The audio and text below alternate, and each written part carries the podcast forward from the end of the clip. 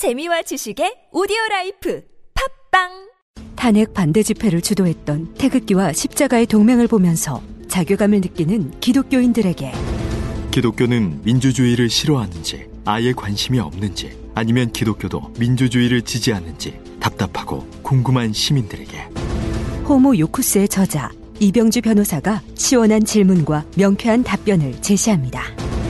박근혜 사태와 기독교의 문제 기독교인들에게 민주주의는 무엇인가? 도서출판 대장간. 인생을 보고 세상을 보라. 롯데카드 무브컬처 라이프 사진전 역사에 각인된 기념비적인 순간. 거대한 존재에 맞선 인류의 도전. 어두운 시대를 밝혀낸 20세기의 영웅들. 삶과 역사가 만난 그곳 라이프. 생명이란 이름에 담긴 900만 장의 역사 롯데카드 무브컬처 라이프 사진전 예술의 전당. 텍스토머 정품을 꼭 확인하세요. 우리 집 방충망 바꿨어요. 미세벌레 덤벼봐. 먼지 모두 덤벼봐. 촘촘해서 촘촘망 방충망은 촘촘망 예쁘고 통풍까지 좋아요. 방충망은 촘촘망 주식회사 텍스토머. 텍스토머 정품을 꼭 확인하세요. 우리 집 방충망 바꿨어요 미세벌레 덤벼봐 먼지 모두 덤벼봐 촘촘해서 촘촘망 방충망은 촘촘망 예쁘고 통풍까지 좋아요. 방충망은 촘촘망 주식회사 텍스토머. 새벽 2시에 깨어났나. 딱히 고민이 있어서 그런 건 아니다. 새벽 5시에 일어났나. 새벽 6. 아우 이 인간이 잠도 못 자게 화장실을 들락거려 남성 활력과 전립선 건강. 하루 한 알로도 충분합니다. 소팔메토, 옥타코사놀, 아연, 비타민 A, D, E까지 하루 영양 기준치 100%를 꽉 채운 메가셀 남자의 활력. 지금 바로 인터넷 검색창에 메가셀 남자의 활력을 검색해 보세요.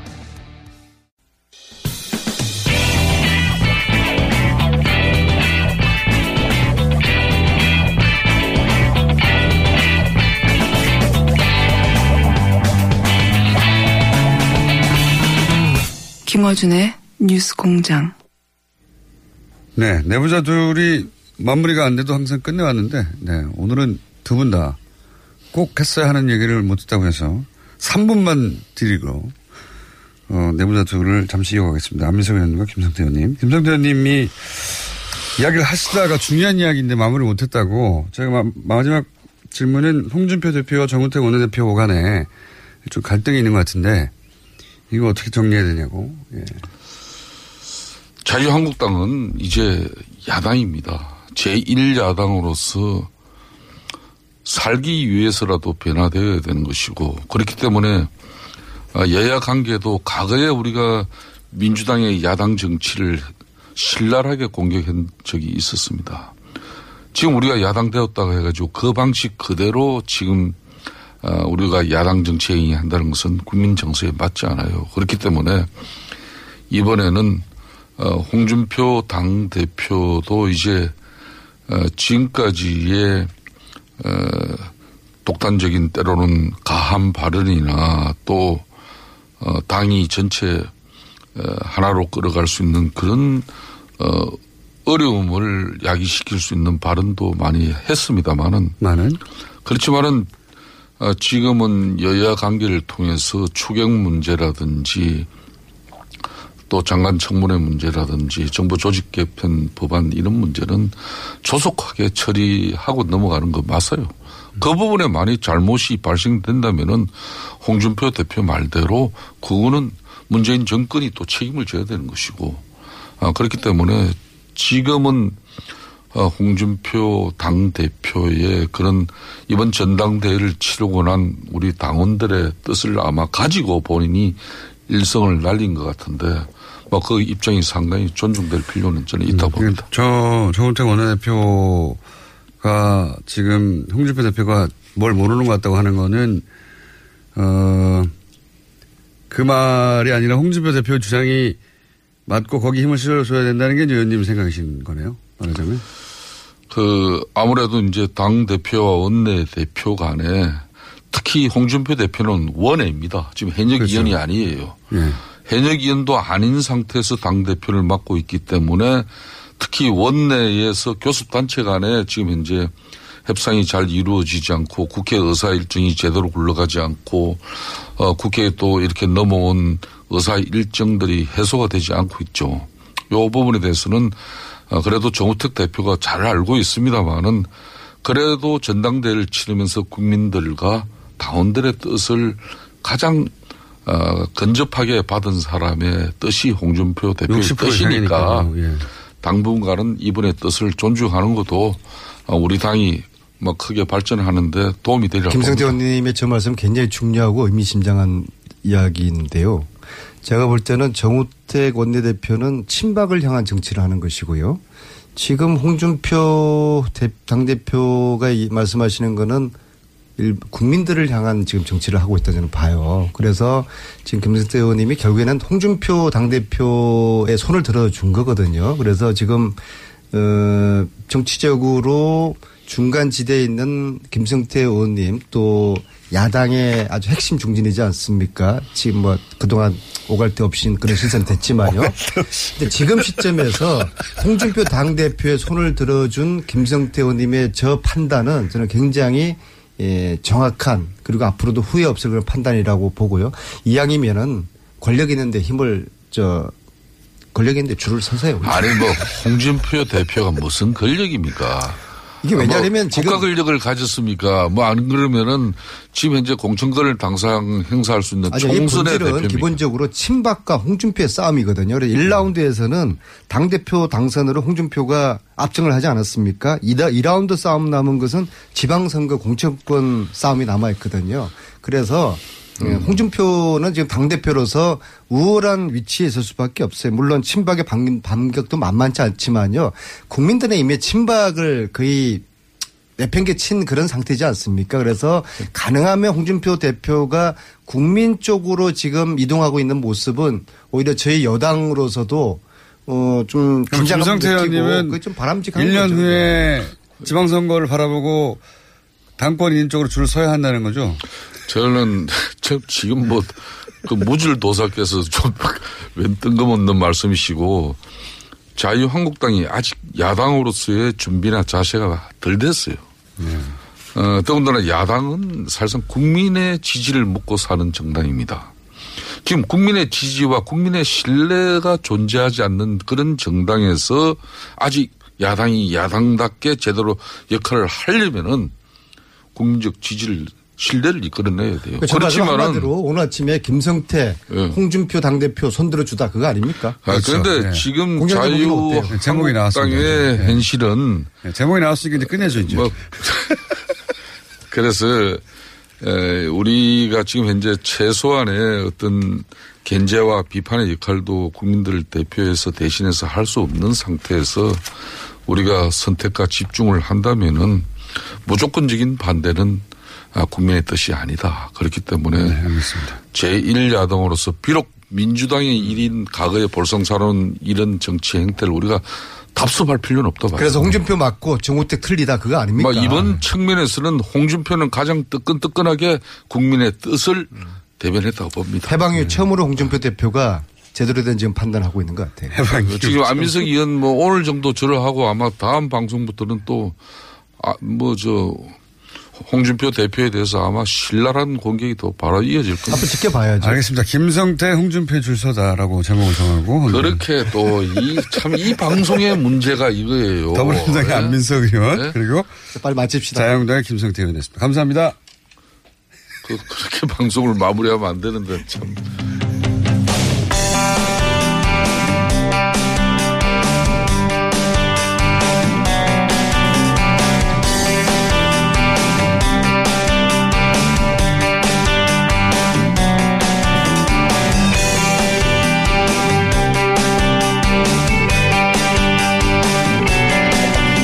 백 명이 넘는 전국 언론 학자들이 KBS, MBC 사장 퇴진과 얼- 해직 언론인 복직을 요구하는 성명을 발표했습니다. 네.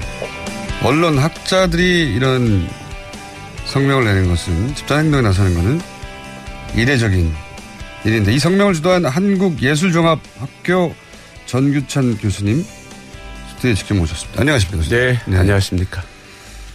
교수님의 복장으로 굉장히 프리한 복장으로 하셨습니다. 네. 저희 학교에서는 이렇게 입어야지만 학생들이 교수로 아, 이렇게? 예. 알고요. 만약에 넥타이를 메고 다니면 어, 혹시 바깥에서 들어온 이상한 사람으로 봅니다. 어, 넥타이까지는 아니시라도 어쨌든 마실 나가는 저- 정도의 복장으로 방송국에 나오셨습니다. 자, 어, 기명으로, 기명으로 보통은 이제 시민단체나 또는 언론 소속 노조가 이런 성명을 발- 많이 발표하는데 교수님들 특히 그 중에서 이제 언론을 전공하시는 교수님들이 기명으로 특정 방송사 태- 사장 퇴진하라 하는 요구는 제가 생각하기 들어본 적이 없는 것 같은데 이 왜 기명으로 직접 나신, 나서신 겁니까? 어, 사실 뭐 크게 대단한 일은 사실 아니라고 생각합니다. 그동안은 없었죠, 근데.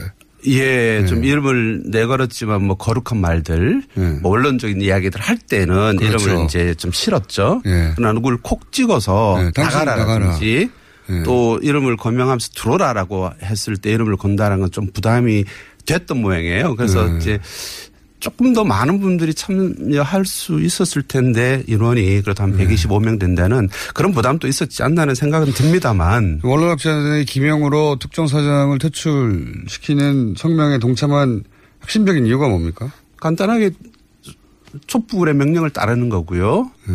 이 촛불이 공영방송 언론도 공범이라고 지명했고 그 공범했던 체제에 있고 가장 탑에 있고 그 많은 책임을 지고 있기 때문에 어 촛불이 혁명의 정신을 쫓아서 어 촛불이 명령한 언론 자유, 방송 독립을 이루기 위해서는 그 안에 있는 가장 책임 당사자를 내리고 또 책임 있게 그 안에 들어가서 역할할 수 있는 사람들을 들이기 위해서도 그 부분의 변화는 필요하다는 입장이었습니다. 그런데 이제 법적으로 보자면 이분들의 임기가 보장된 MBC 사장 같은 경우에는 제가 알기로 거의 3년 가까이 남아 있고요. 그렇죠? 법적으로는 임기가 보장됐는데 어 구체적으로 위법한 사항이 뭐 형사적으로든 민사적으로 확실하게 드러나지 않은 상황에서 물러나라고 하는 것은 부당하다고 얘기하지 않겠습니까? 당사자들은? 많은 분들이 그래서 그 지난 2008년 정현주 사장 건을 자꾸 비교해서 이야기하는데요. 네. 그러니까 KBS 그러니까 새로운 정권이 들어서고 정권에서 특별히 하자가 없자 음. 정권에서 찍어 눌러, 누르고 결국은 그렇죠. 이제 물러나게 만들었던 그런 강제로 정권이 어, 공영방송의 사장을 물러나게 한 것과 무엇이 다르냐라고 이제 묻게 되는 거죠. 그것이 기억을 우리가 정확히 해야 되는 거죠.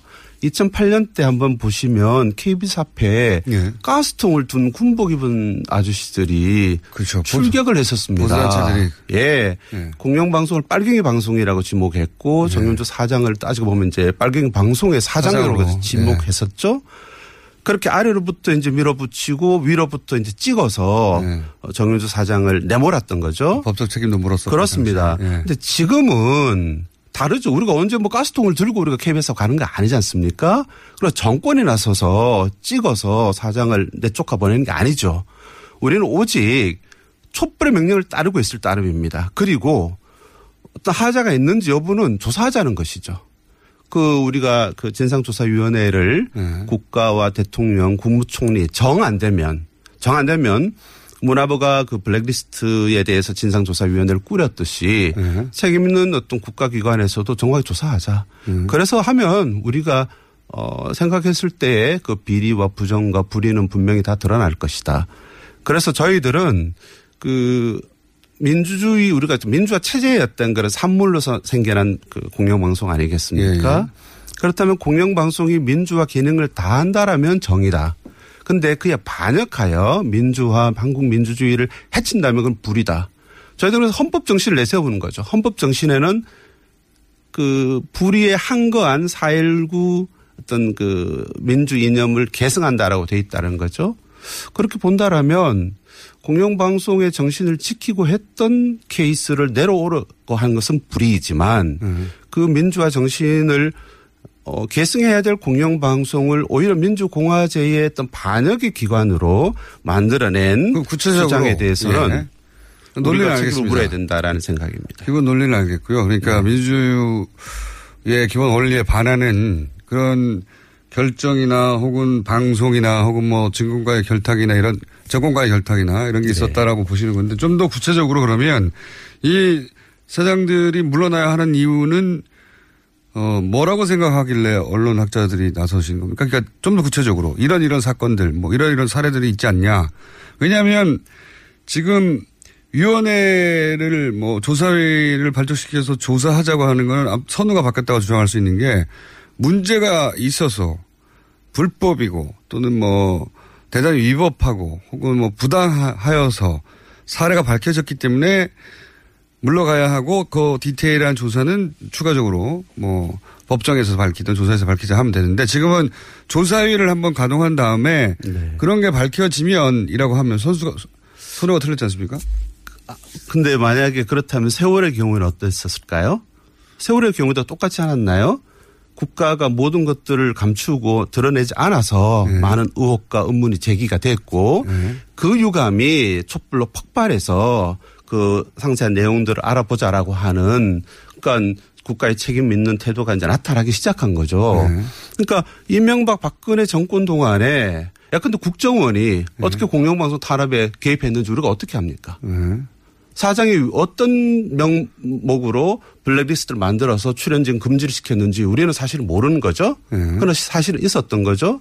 그리고 최승호라든지 이런 등등의 해직 언론 아주 정말 유능한 저널리스트들을 어떤 목적으로 해고했는지 그 과정이 이 사장이나 사장이었던 그런 판단으로 되는 건지 아니면 정권에 들어왔는지 아니면 뭐 누가 들어왔는지 우리는 모르는 거죠. 뭐 그동안 있었던 그런 불합리한 결정들이나 또는 보도들에 대해서 원인 규명을 해보자고. 어, 원인 규명을 해야 됩니다. 왜 이런 일이 있었는지. 그렇습니다. 그런 차원에서 국가가 정권이 책임 있게 이 국가가 언론과 공영방송 수준에서 최소한 부도가 나버린 부분에 대해서 책임지고 진상 규명하라라는 것이고요.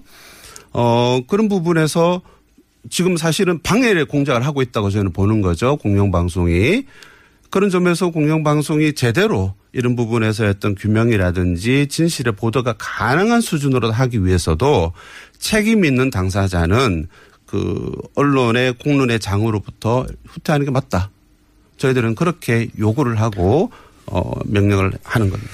물론 뭐 구체적인 사례들은 예를 들어서 뭐 MBC의 노조나 MBC의 구성 혹은 KBS의 구성원, KBS의 노조 로부터 들어야 되겠죠. 구체적인 일을 그분들이 겪었으니까요. 네. 그분들이 뭐 예를 들어서 최근에 KBS 기자 한 270여 명이 말씀하신 대로 KBS 사장, 뭐 이사장 퇴진을 요구하면서 총파업에 들어갔습니다. 네. 어제, 어제였나요? 네.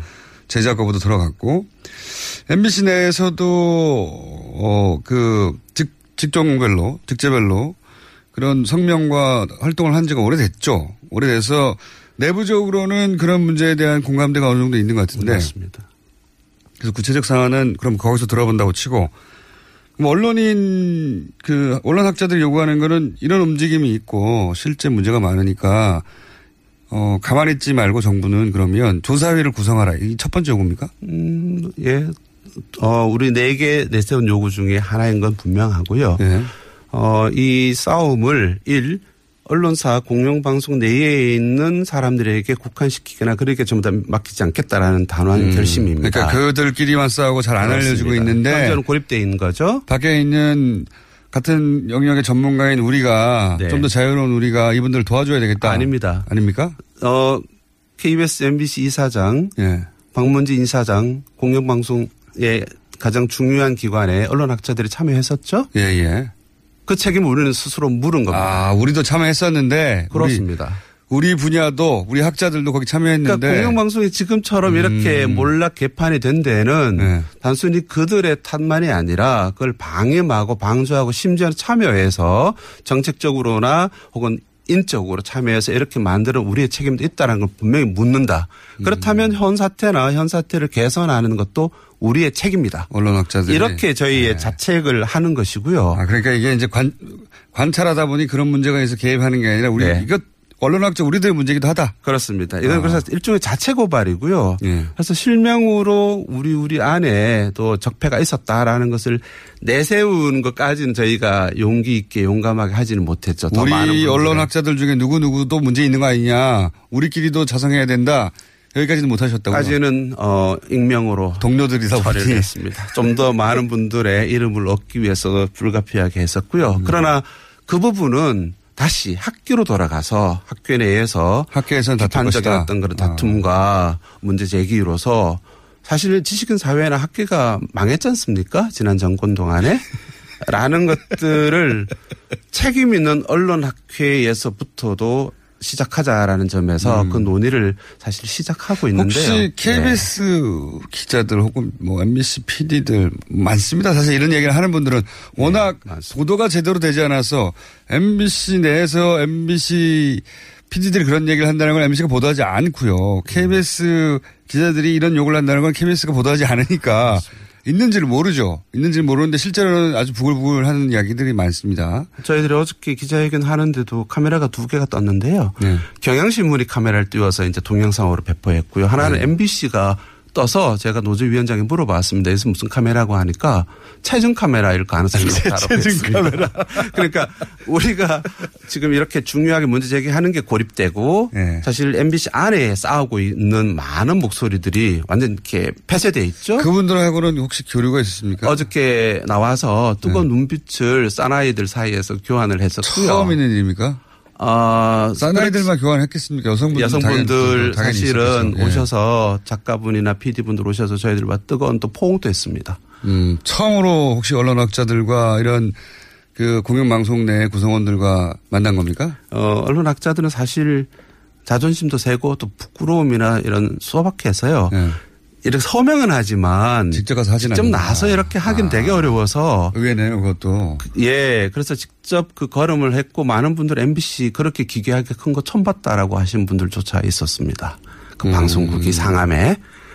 이사 가고 나서 그 MBC를 처음 가보면 언- 언론학자들이 이- 현장에 가보셔야죠. 뭐 하나- 하나는 뭐 수치감이고 하나는 불쾌감이고 하나는 네. 거리감들이 있어서 우리는 학자니까 이런 것도 있군요. 또 꼴보기 싫었던 측면도 아니겠습니까?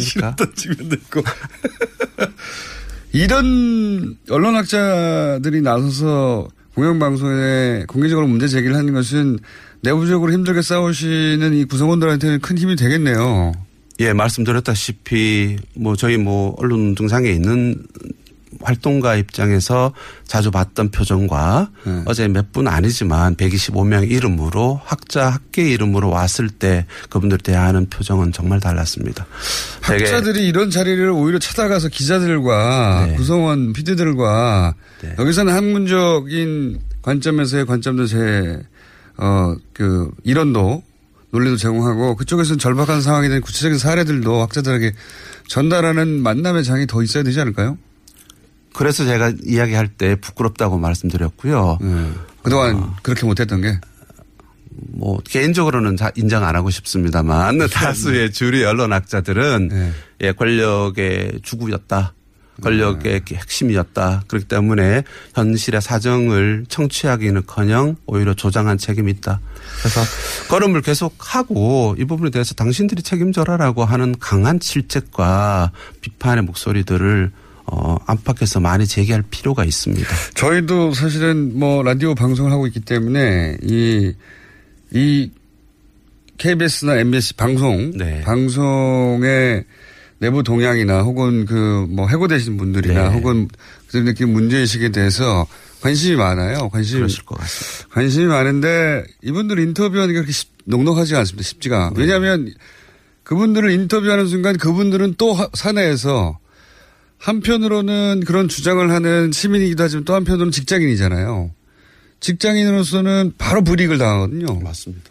하기가 쉽지 않아서 어, 이 문제를 다루기가 쉽지 않습니다, 사실. 사실은 뭐 최승호나 이런 저 관록에 있는 선수들이야 놔둬도 네. 지들이 알아서 이제 싸워갈 텐데 그 어린 친구들 네. 이 스스로 양심에 따라서 움직이는 친구들은 정말 보호가 필요합니다. 제가 이 행동을 시작하게 된 거는 MBC의 가장 그 말단 그 기자가 있었습니다. 네. 실명을 밝혀도 될지 모르겠는데요. 밝히시죠, 뭐. 예, 곽동건 기자가 네. 그 공채의 마지막 기수인데요. 네. 보도국에 그 이제 들어간 친구들과 함께 이 투쟁에 가담을 했습니다. 네, 그 내가 알고 들어왔던 MBC가 아니다. 뭐 이런 거죠. 그렇겠죠, 아마도. 더 이상의 수치와 모멸, 환멸은 거부한다. 네. 그래서 사실은 그 친구가 이제 저희가 네. 제 학교에서 직접 가르친 친구는 아니지만 언론학자라서 언론학을 공부해서 공영방송에서 한국 민주주의, 언론 민주주의를 책임지겠다고 들어간 친구들이죠. 그런 친구들에게 우리가 힘을 보태는 것은 물론이고 우리가 책임을 져야 된다는 거고요. 그치. 그 친구들이 사실 제가 동거나 선생들도 나간다. 버텨라. 김장겸은 아웃. 김- 박, 박동건은 stay. 뭐 이런 목청을 냈을 때도 알면서도 그 친구들은 저희들이 갔을 때도 제 1인 시위 때나 우리 기자회견 때 나오지 못합니다. 예. 그렇지만 저희들은 다 아는 거죠. 자, 어, 오늘은 그런 성명이 났다는 소식까지 전하고요. 네. 어, 앞으로 한 번 더 모시면 그때는 그뭐 KBS, MBC 그 당사자들, PD 네. 또는 뭐 기자 이런 분들과 함께 다시 한번 이 자리를 마련하고 싶은데 예. 앞으로 계획은 어떠십니까? 어, 하나만 좀 말씀을 좀 짧게 드리죠. 이걸 공영방송에 있는 기자 언론인 문제만으로 우리가 국한시키지 말자라는 거죠. MB 박근혜 기간 동안에 언론과 표현의 자유로 억압받은 많은 민중 대중들이 있습니다. 우리는 뭐 해- 그 예. 국제적인 지수로도 계속 그렇습니다. 이 문제까지를. 네. 언론 탄압 진상조사위원회에서 다루려고 하는 것이고요. 최승호도 그렇게 말했습니다. 해직 언론이 몇 명인지를 자꾸 말하지 말자. 음. 그만큼 고통 많은 많은 사람들과 문제에 대해서 우리가 눈길을 돌리자라고 했고요. 해직된 분들은 상징적인 부분들이고. 사실은 남아있는 사람들도 그런 고통이 그렇죠. 익명, 익명에 너무나 많은 무수한. 그로 인해 피해를 받은 거는 국민 다수죠. 그렇습니다. 예. 그래서 저희들은 그래서 MBC 뉴스를 안 보게 되는 거 아닙니까? 맞습니다. 안타깝게도. 그렇습니다. 그래서 제가 오면서 생각했는데요. 여기 TBS에서 뉴스 공장이 돌아가지 않습니까? 네. KM에도 뉴스 공장이 돌아가도록 해야 된다. 그래서 저희는 무슨 얘기인지 모르겠지만 하여튼 저한테 좀 유리한 내용인 것 같아서. 지금 공장이 안 돌아가니까요. 그래서 저희들은 그 글을 아, KM, 예, 예. KBS, MBC 에서도 KBS와 MBC에도 그들의 뉴스의 뉴스 공장이 정상적. 뉴스의 예. 공장이 돌아가도록 한다. MBC의 뉴스를 생산하는 뉴스 데스크의 공장 기능이 상실됐다.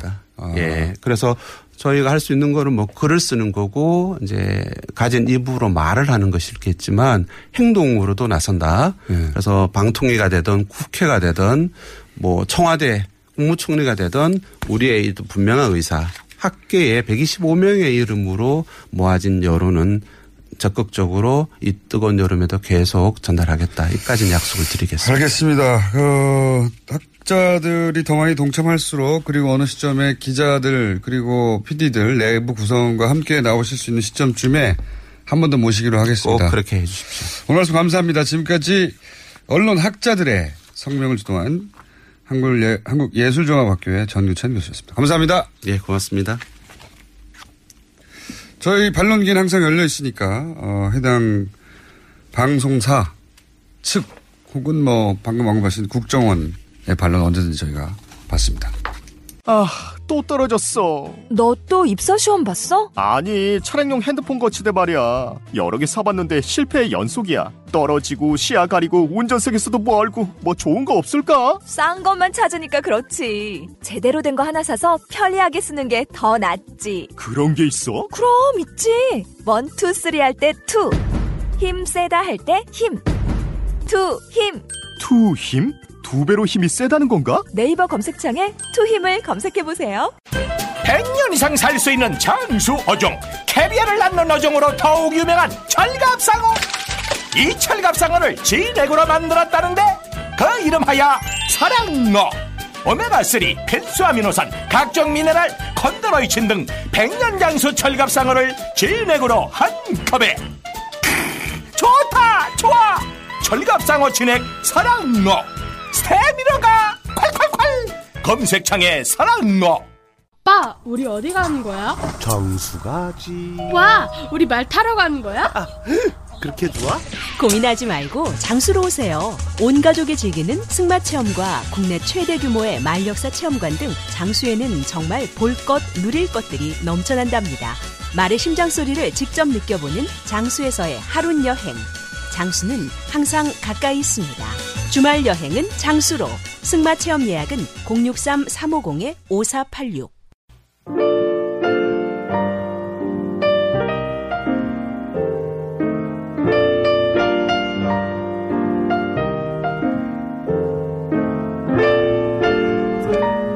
불친절한 AS. 오늘도 누가 누구 멀리서 듣나 많이 왔습니다. 아프리카 출장 왔는데 7시간 시차인데 매일 뉴스 공장을 청취하고 있습니다.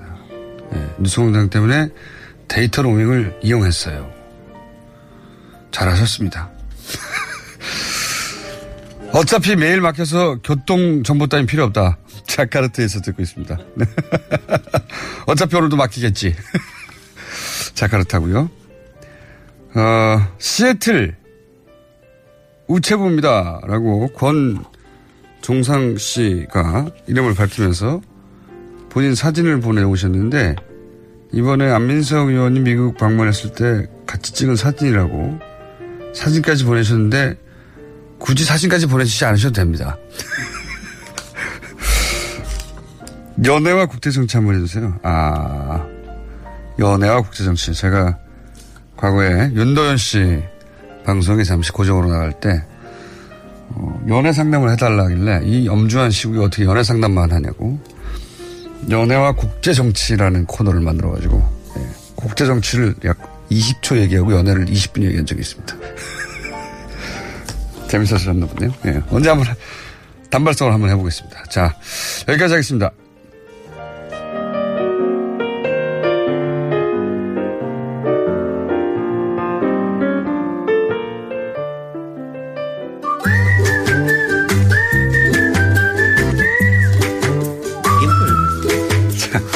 박사님. 오늘은 평소보다 조금 시간이 길다고 제가 그랬더니, 뭐가 기냐고. 길게 김원준 공장장께서 이렇게 말씀을 조금 덜 하시면 길어지지요. 네, 제가 가능하면 참아보겠습니다, 오늘은. 네. 그러면 재미가 없죠. 아니 제일 많이 듣는 멘션 중에 하나가 김원준 공장장 좀 그만 얘기하라. 김치네 얘기 좀 듣자. 저는 모든 코너에서 그 말을 듣습니다. 그런데 아, 그거 빠지면은 김원준이 김원준이 아니죠. 그거는 뉴스에 그렇죠. 재미없어요. 그럼요. 네. 다들 압니다. 그거. 그러니까 너무 우리도 많이. 다 우리도 다 감당하고 있습니다. 감당할 만 감당할 만한 수준이에요. 감당할 만, 참을만하다. 네. 자, 김진애 박사님이 참을만하다고 하시니까 이 코너에서 어, 김호준 너좀 다물어라 하는 이야기는 계속 해주세요. 그래도 각자 하고 싶은 얘기 하는 거죠. 뭐 청취자들도 오늘 주제 뭡니까? 오늘 사실은 주제가 없는 날인데요. 주제가 없는 날에 저기 제가 이제 고민을 좀 털어놓으니까 왜 도시 이야기인가 왜 이 코너가 어떻게 시작이 됐고 지금 사실 이제 이제 열 달째 들어가요. 그러니까 예, 이제 온갖 얘기를 했죠. 온갖 얘기를 했고 저 열 달째면은 이제 애 하나 난 거거든요.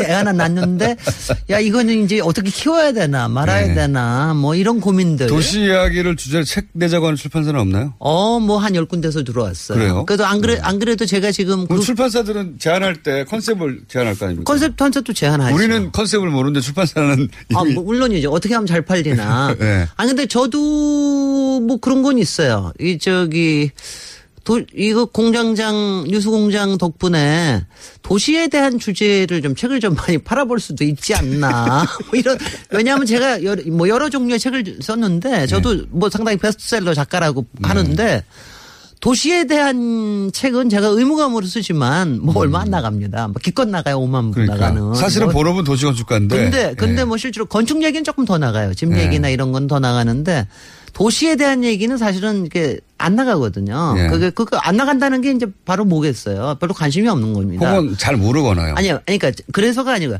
모두의 것이라고 얘기할 때는 별로 관심이 없습니다. 음. 그러니까 도시라고 하는 건 내 거기도 하지만 모두의 것이기 때문에 내가 별로 관심 없어도 돼. 네. 집은 소유할 수 있지만. 아, 집은 내 거지. 그래서 건축에 관심이 있는데. 그리고 도시는 건축은 내가 소유할 수 없잖아요. 그리고 건축은 뭐 이런 또 환상이 있어요. 좀 아, 멋있어지고 싶지 않아? 뭐 이런 거 있잖아요. 나도 멋있게 살고 싶어. 뭐 이런 거. 내 집은 내 마음대로 할 수 있지만 네. 도시는 내 마음대로 할 수 없으니까. 그리고 도시가 이제 우리 근데 도시에 이제 그 어, 여기서는 굉장히 재밌어 하는데, 공장장은 이제 음모와, 그러니까 도시라고 하는 게 여러 측면이 있는데, 권력과 음모가 비리와 이런 게 이제 총체적인 데가 도시 아니에요, 말하자면은. 도시에서 다 일어나니까. 어, 도시에서, 그러니까 도시는 정말 주- 그 죄악의 소굴입니다. 그야말로. 소돔과 고모라. 예. 그래서 그런데 이제 그거 얘기를 하는 게 이게 시사 이야기에서는 또 김원중 공장장이 재밌어 하니까 더 네. 재밌을 수가 있는데 이게 책으로 나오면은 재미가 없을 수도 있어요. 그- 그래 제가 그러면 구석 구석에 사진을 넣어서 마치 아니 그래서 아니 그래서 제가 제 이야기는 하나도 안 아니 제가 등장하지만. 제가 무슨 생각을 다 하고 있냐면은 네. 책, 책 제목으로 김진애의 도시 이야기가 아니라 네. 어중과 진애의 도시 이야기를 해볼까? 책을 팔기 위해서. 책을 팔, 그러니까 도시에 대한, 그러니까 책을 팔기 위해서는 아닙니다. 저는, 네. 저는 책은 꽤 팔고 있는 사람이기 때문에. 근데 도시에 대한 거를 분들이, 그러니까 제가 저 출판사뿐만이 아니라 굉장히 많은 독자들한테 책 써주세요라고 이제 얘기를 음. 듣고 있는데 문제는 책을 써보면 이제 안, 안 읽으신다는 거지. 쓸 수는 있으나. 그 다음에 또 하나가 오늘 이제 이 도시 이야기 저, 저거 할 때. 왜 이 코너가 그러면 정해졌느냐. 그래, 그래, 그러니까 저도 그게 궁금했어요. 그러니까 그걸 네. 모를 리가 없다. 방송인도 다 알아요. 작가들도 알아요. 저희 작가들이 네. 기본적으로 박사님의 팬이고요. 아, 오랜 그건 물론, 물론, 물론. 아니, 저도 걸크러시 된다니까. 팬이고요. 네. 그리고 박사님이 하실 수 있는 이야기는 다른 데서 들을 수 없다. 네. 이런 이야기가 이런 것도 있고 정치도 하셨고 도시도 이해하시고 어 그리고 건축도 하시고 뭐 사실 다룰 수 있는 주제가 광범위하다. 라는 데서 출발했죠. 실제로 네. 그렇죠. 광범위한 주제를 다뤘어요. 아까도 김어준 공장장은 뜨뜻미지근한 거 알았어요, 저는. 그거는. 아니 거기에 대해서 제가 김진애 박사님이 워낙 어 박학다식하시고 분야의 전문가시니까 이런, 이런 소리까지 예, 들어가면서. 재밌다. 네. 왜냐하면 제가 많은 코너 아이디어들 중에 킬한 것도 많거든요. 그렇겠죠. 그건 싫어 라고. 어, 예. 어. 김진애 박사님, 어 그건 재밌겠어. 아니, 그런데 이런, 이런 태도였어요. 아니, 그래서 시작한 건 압니다. 그러니까 네. 김호준 때문에 시작된 게 아니라 우리 작가 중에 한 분이 특히 건축가 나오신 작가분이 한, 한 분이 굉장히 이제 저를 좋아해서 이걸 한번 해보자. 책을 많이 읽어봤고 뭐 실제로 그리고 아니 그리고 실제로 그 건축가 작가분이 저 때문에 건축가 선택하신 이 저, 때문에, 저 들었고요. 때문에 인생을 베린 저하고는 상관없는. 이유예요. 저는 그 이유 때문에 아, 한건 그래. 아니고. 아니, 예. 그러니까 건축가 나온 사람들은 굉장히 여러 종류의 일들을 하는 사람이 있는데 그 중에 이제 방송 작가도 하나 나왔어요. 그래서 이제 왜냐하면 건축이 워낙 또이 불황이고 그러니까. 그래서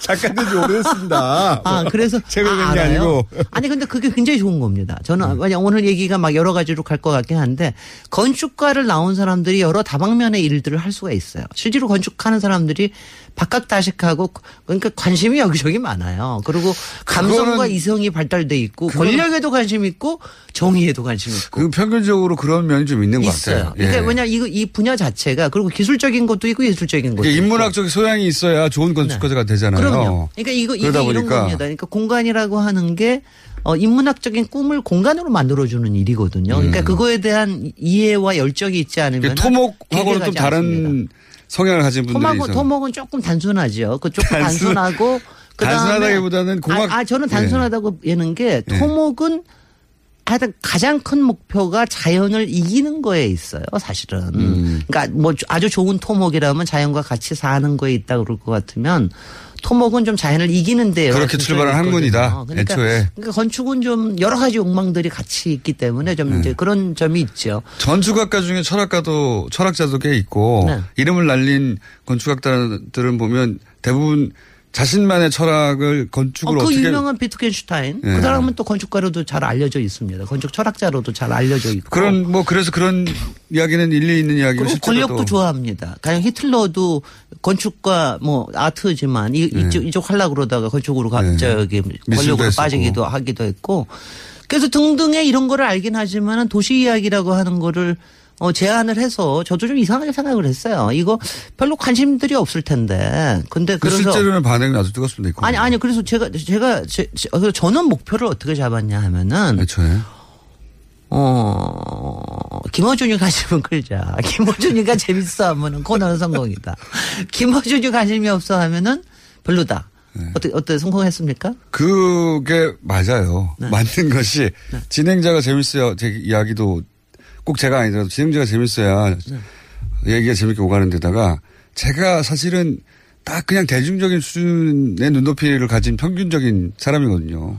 아니 평균 적인 사람은 아니야. 좀, 좀, 좀, 좀 이상한 사람이긴 네. 해. 그냥 호기심이 네. 들면 그걸 끝까지 가보는 게 다를 뿐 호기심의 종류나 방향은 비슷해요. 글쎄요. 네. 그래서 그래서 이제 어느 만큼 진행이 되면서 아 김원영 공장장이 조금 관심이 커지, 커지는구나. 아직 뭐 본인이 나서서 하지는 않겠지만 그래도 관심은 네, 생기는구나.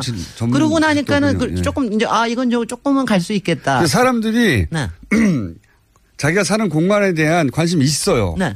있는데 그거를 이렇게 풀어서 설명하거나 또는 그게 왜 어떻게 만들어졌는지 혹은 그 이걸 만드는 과정에서 무슨 비리가 있었는지 총체적인 이야기를 한 군데서 들을 기회가 없죠. 바로 그, 바로 그거예요. 그러니까 그게 그러니까 저, 뭐 저는 사실 도움을 받은 것도 있는데 이 저기 때문에 어 저도 처음에 시작할 때는 야 뭐 공장장도 이거 멋있는 얘기 듣고, 듣고 싶어 그러는 거 아니야 막 의심하고 그랬잖아요. 근데 보니까 조금 있다가 마침 탄핵이 생겼어요. 네. 탄핵이 생기고 그다음에 대선이 생기고 그러니까 여러 가지 정치 공간에 대한 정치 정치 역학에 대한 굉장히 많이 도시에는. 시사도 있고 네. 인문학도 있고 근데 철학도 그, 있고 다 근데 있잖아요. 네. 그 부분에 이제 광장이 들어오고 우리 박근혜 작품인 광장이 들어오고 그러고 나서 이제 대선이 있으니까는 이제 공약 얘기하면서 4대강 얘기도 하고 뭐, 뭐 이런 얘기하니까 이명박 얘기도 하고 그러니까 이제 사람들이 어머, 어머, 그래. 그러면서 마- 많이 관심들이 생기신 것 같아요. 그래서 지금은 저도 이제는 김원중 공장장의 관심뿐만이 아니라 청취자분들께서도 꽤 관심들이 좀 생기셨다라는 생각까지는 듣는데 맞습니까? 네. 하고 답을 했다고 하고. 네네. 이, 그렇게 이 코너가 근데 또 유독 여성 청취자들의 반응이 좋다고. 아, 그 이유는 뭘까요? 그건 제가 보기에는 박사님이 가진 캐릭터 때문이라고 봐요. 어떤 캐릭터? 어, 일단 여잔지 남잔지 모르겠는 목소리. 칭찬을 듣고 싶으신 겁니까? 아니요. 칭찬이 아니라 분석을 듣고 싶은 거지. 그, 그 평범하지 어. 않은 이상한 분석. 그건 이제 보통 그 여성 전문가들이 잘 다루지 않은 영역이기도 하고요, 실제. 대부분은 목소리가 처음에 약간 중성적이어서 여성인가 남성인가 헷갈리는 분들도 많고요. 여성인지 알고 나서 매력을 느끼는 분들도 많고요. 네, 내용도 그렇고 그리고 그 이야기 전개 방식도 굉장히 여성들이 잘 따라가기 쉽게 보통 남성들이 전문적인 용어 통통 던지고 맞아요. 예. 그럼 맞아요. 잘난 척하고 끝나거든요. 네. 근데 굉장히 편안하게 이야기가 진행되니까. 아니, 그러니까. 그리고 그거- 무엇보다도 저하고의 케미가 좋고. 아이고, 또 끝은 그렇게 나네. 자, 근데 이게 오늘 얘기를 나누다 보니까 결국 오늘 주제를 정하지 못하셔가지고. 아니, 그러니까, 아니, 사실은, 이, 드시는- 사실은 이겁니다. 주제는 사실 정했어요. 다음에 이제, 다음번, 다음번에 이제 제가 여름 특집을 하자고 얘기를 했습니다. 여태까지 도시라고 했지만 도시 이야기는 딱 한 번 뭐 별로 그렇게 많이 안 했습니다. 그래서 제가 여름 특집으로 도시들을 골라서 네. 이제 좀 하자. 그러니까 여행, 근데 이제 이름은 다 또 여행 가기 좋은 도시만 다 또 생각을 해서. 그렇죠. 이건 이 코너가 다를 아, 얘기가 그래요? 아? 그래서 그거는 아닐 것 같고. 그래서 이제 저는 저는 또 특색 있게 해야 되니까. 네. 좋기는 이제 우리들 주변에 지금 있는 도시들, 이게 시사에 올라오는 도시들. 그러니까 가령 예컨대 지금 문재인 대통령께서 가신 데가 베를린 아니에요. 네. 베를린 같으면 엄청난 제- 정말 재밌는 도시거든요. 네, 정말 역사도 보기 뭐, 예. 역사도 그렇고 엄청나게 재밌는 도시인데 베를린과 그 다음에는 우리 도시를 비교를 한다면 어디하고 비교를 할 수 있을까? 꼭 베를린하고 어 바로는 아니더라도 가령 네. 저는 베를린 하면 이상하게 생각이 나는 도시는 통영입니다. 통영이요? 통영은 음. 또 문제 저기 노무현 대통령이 그렇게 반한 도시 도시인데 네. 뭐 이제 이런 얘기를 이렇게 페어를 섞어가면서 얘기를 아, 하고 해외 싶은데 지금 화제가 된한 도시와 우리나라 우리의 도시. 도시를 섞어서 어떤 점에서 도시 네. 어, 건축가로서 어, 유사한 점이 있다고 보느냐. 근데 뭐 유사한 음. 점이라고 하고 하여튼 일단 시사로 해서 관심 있는 거로 하고요. 이- 그런데 이제 이거를 어. 한 군데서 다루려 그러면은 18분 가지고는 도저히 부족해요. 그래서 이제 뭐 하나씩 18분. 자 그렇다고 22분 달라는 소리 안 할 테니 걱정하지 마십시오. 그래서 이제 하나씩 다음 네. 주에는 베를린 하고 그 18분 다음에는 나라의 운명도 다 얘기하고 어, 얘기하고 다 해야 되겠죠. 그리고 그 다음에 통영 얘기하고 뭐 이런 식으로 제가 네. 이제 몇 개를 여름에는 좀 그렇게 가, 가보려고 그럽니다. 여름에 가서 그렇게 하면 그러면 주문 사항이 있습니다. 그렇게 어, 앞으로 코너에 대해서 말씀하시는 거라면 저는 항상 많은 분야에 관심이 있는데 실제로 호기심 많아요. 저는 궁금하면 꼭 예를 들면 어느 나라 궁금하면 그 나라 가봐야 되고 누가 궁금하면 그 사람을 만나봐야 돼, 되고 누가 시키지도 않았는데 그게 그래요. 그런데 세상에 너무 많은 분야가 있기 때문에 다알 수가 없잖아요. 그렇죠. 근데 이 건축이나 혹은 도시 분야에 있어서 네.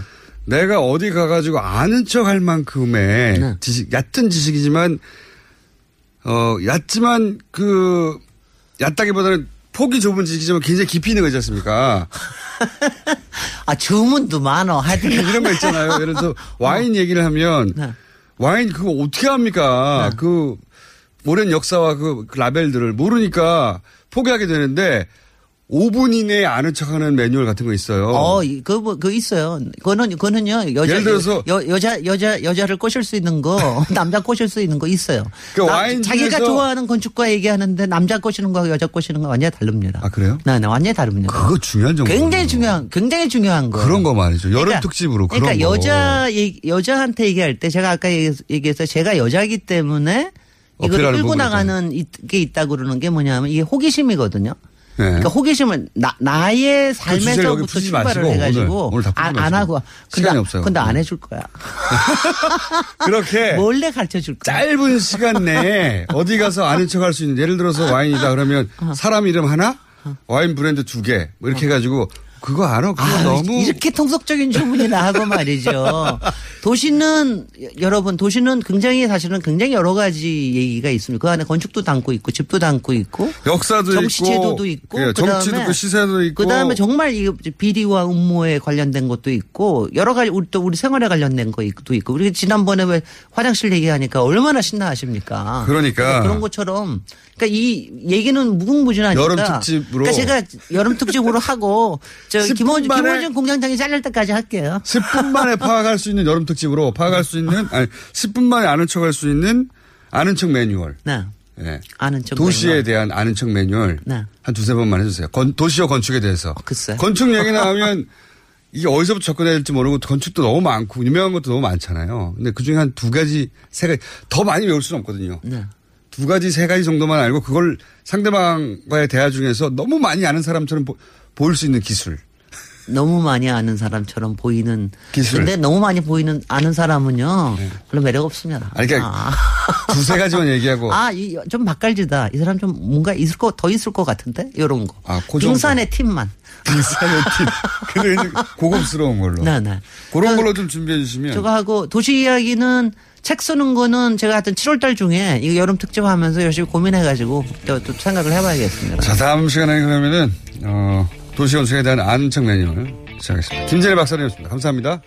안녕.